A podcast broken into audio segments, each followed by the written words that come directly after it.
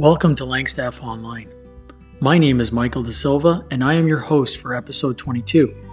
In this episode, we'll be hearing from Sean Markle on the subject of imitation. What should we imitate? What should we not imitate? These are questions that are not only important for young children or young people making big decisions, but all of us, regardless of age and maturity. What or who am I imitating? We trust you will enjoy this episode and that it will challenge you to think through this subject and apply it a little more in your life as a Christian.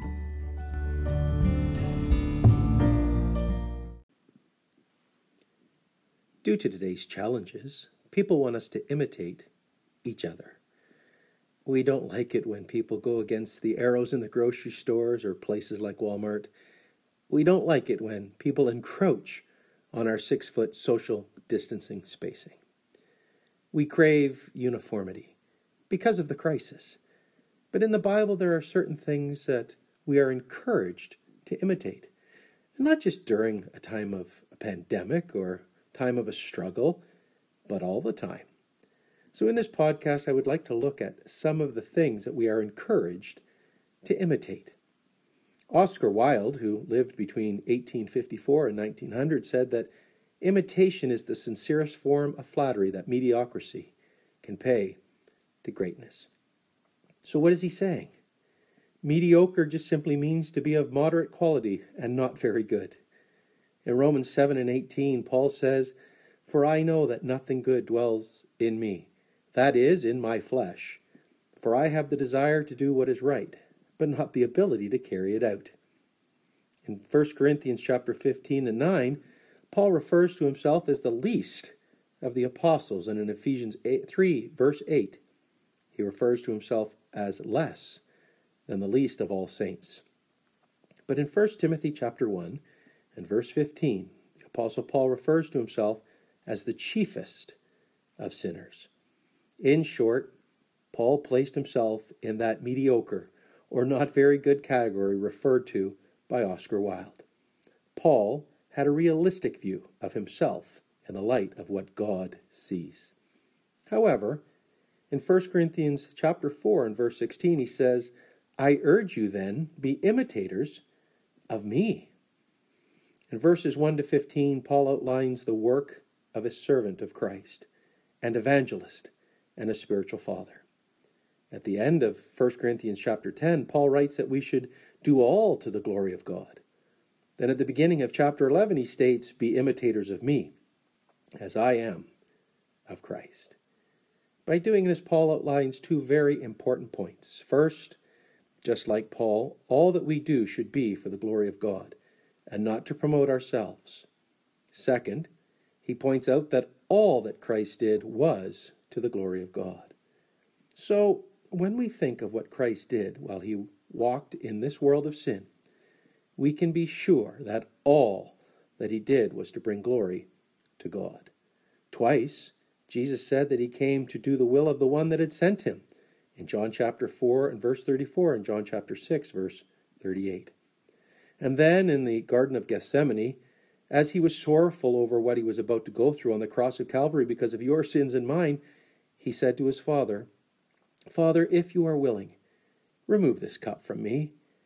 Nevertheless, not my will, but yours be done. Throughout his whole life, Jesus Christ always did what would bring glory to God. So, Paul, in the same way, said that we should imitate this very way of life, constantly doing what brings glory to God, because that was what he tried to do. In 1 Thessalonians, Paul commends the saints in Thessalonica for their imitation of himself and those who worked with him in the spread of the gospel and of Jesus Christ. In chapter 1 and verse 6, Paul writes, And you became imitators of us and of the Lord, for you received the word in much afflictions with the joy of the Holy Spirit. In chapter 2, he commends them again, saying, For you, brothers, became imitators of the churches of God in Christ Jesus that are in Judea, for you suffered the same things from your own countrymen as they did from the Jews. You might say, Wow, Paul, are you serious? Are you commending them for being persecuted? Are you commending them for suffering? The answer would be yes, he was. Commending them for being persecuted, and he was commending them for suffering. It was because they were living a life to bring glory to God that they were being persecuted. It was because they were living a life to bring glory to God that they were suffering. Do you remember the words of Jesus himself when he said, If the world hates you, know that it has hated me before it hated you? Each one that lives a life to bring glory to God will suffer in one way or another. People don't like to be reminded that they are sinners. People don't like being reminded that God will hold them responsible for what they do with Jesus. Paul brings up this topic again in his second letter to the saints at Thessalonica. In chapter 3 of Second Thessalonians, Paul says, For you yourselves know how you ought to imitate us, because we were not idle with you when we were with you. Paul was reminding the saints that they ought to know how to imitate him as it relates to work. Paul goes on to remind them that they could imitate him because he had a strong work ethic. Sadly, we see some and they promote that old adage do what I say, not what I do. This was not Paul. Paul led by example, and so should we. Paul says in verse 9 of 2 Thessalonians, It was not because we do not have the right, but to give you in ourselves an example to imitate. Again, Paul was setting the example to follow, and so should we. In Ephesians 5 and 1, Paul also encourages the saints at Ephesus to be imitators of God as beloved children. One might say that Oscar Wilde promoted Paul's way of thinking. Do you remember that quote of Oscar Wilde I quoted at the beginning? He said, Imitation is the sincerest form of flattery that mediocrity can pay to greatness. Surely, if we read our Bibles, we can see, as Paul did, that we are mediocre at best and truly not very good. The Bible says that all have sinned and fall short of God's glory. In fact, if we read Romans chapter 3, we can see the heavenly charge sheet against each one of us. And to say that we are mediocre or not very good might perhaps be an overstatement of the truth. We are, at our core, wretched, vile sinners. And yet, we are encouraged to imitate God. What a marvel! What a wonder! We can imitate God. Now, on to the word imitate. And I want to preface this little section with full disclosure that I am no Greek scholar. But I did find it interesting as I looked at the word imitate that it is only used six times in four verses in the New Testament. Three of the uses of this Greek word we have looked at already in 2 Thessalonians chapter 3. It's twice in verse 7 and once in verse 9. Another use of this Greek word is in 3 John chapter 1 and verse 11. Beloved, do not imitate evil, but imitate good. Whoever does good is from God, whoever does evil has not seen God. John's epistles are loving family epistles, encouraging the family of God to live worthy lives to the glory of God and to hold fast to what they have been taught. John sums up the basics. Do not imitate evil, but imitate good. Even James, the brother of Jesus, reminds us that so whoever knows the right thing to do and fails to do it, for him it is sin. James chapter 4 and verse 17. Because of Adam and Eve, we have the knowledge of good and evil. So John encourages us to imitate good and not to imitate evil. The final use of the Greek word is in the book of Hebrews. Hebrews 13 and verse 7 says, Remember your leaders, those who spoke to you the word of God. Consider the outcome of their way of life and imitate their faith. Imitate their faith. In Hebrews 11 in verse 1, we are told what faith is. Now, faith is the assurance of things hoped for, the conviction of things not seen. we can be assured that an unchanging God will keep all of the promises outlined in the Bible. Promises like Hebrews 13 and 5 I will never leave you or forsake you. Promises like John chapter 3 and, and verse 15 that whoever believes in him may have eternal life. Promises like John 10 and verse 28 I give my sheep eternal life, and they will never perish, and no one will snatch them out of my hand. Perhaps you can think of other promises that mean a lot to you. God will keep them all.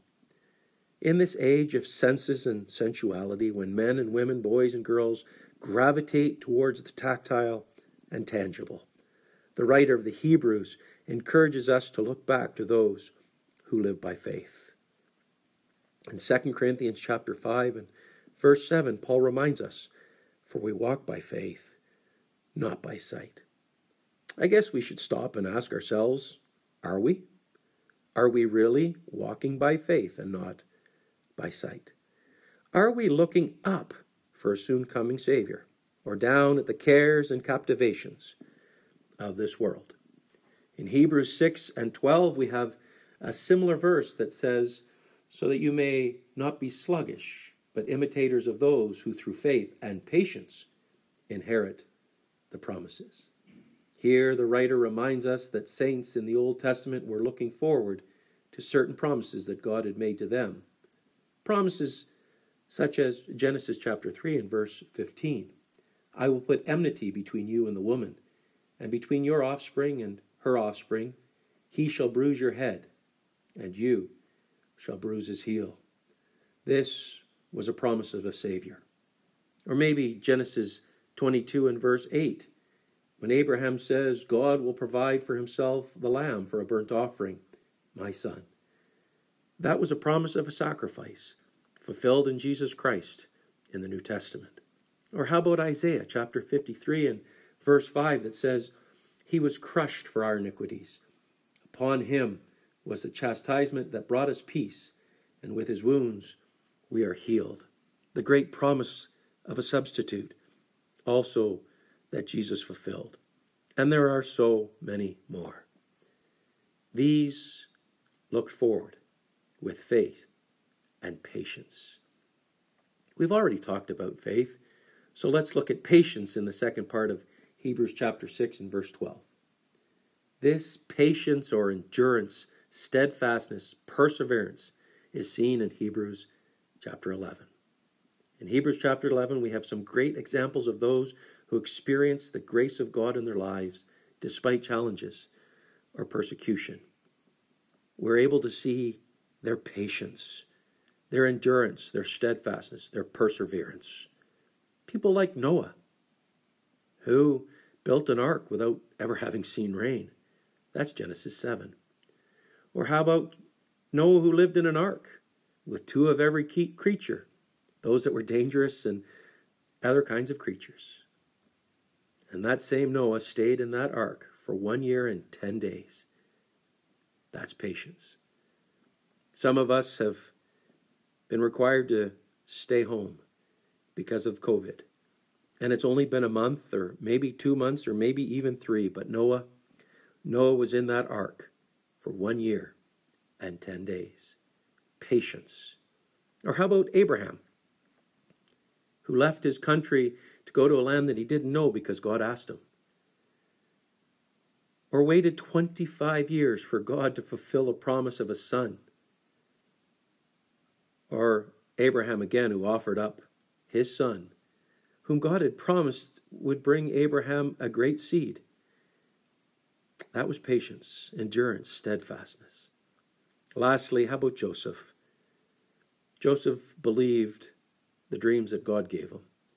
He believed that God would see him through when he was sold by his brethren. And he believed God when he was in prison for two years. Two years. Patience, endurance, steadfastness, perseverance. This is just to name a few. These men and women of Hebrews 11 showed great patience, Here's the verse again in Hebrews 6 and 12. so that you may know not to be sluggish, but imitators of those who through faith and patience inherit the promise. Each person in Hebrews chapter 11 had to look forward to a promise that God had made. Abraham had to look forward to God providing a lamb for the burnt offering. Noah had to look forward to salvation from the flood. And Joseph, he had to look forward to getting out of prison and having his brothers and family bow down before him. But they all trusted God. And the grace of God fulfilled the promises made to each one. And so God will fulfill his promises to us. But we need to be patient. We need to show endurance, steadfastness, and perseverance. They looked forward. Thankfully, we can look back to the cross, knowing that Christ fulfilled his promises at the cross. He died, he was buried, he rose again. We know that he will fulfill his promise one day soon.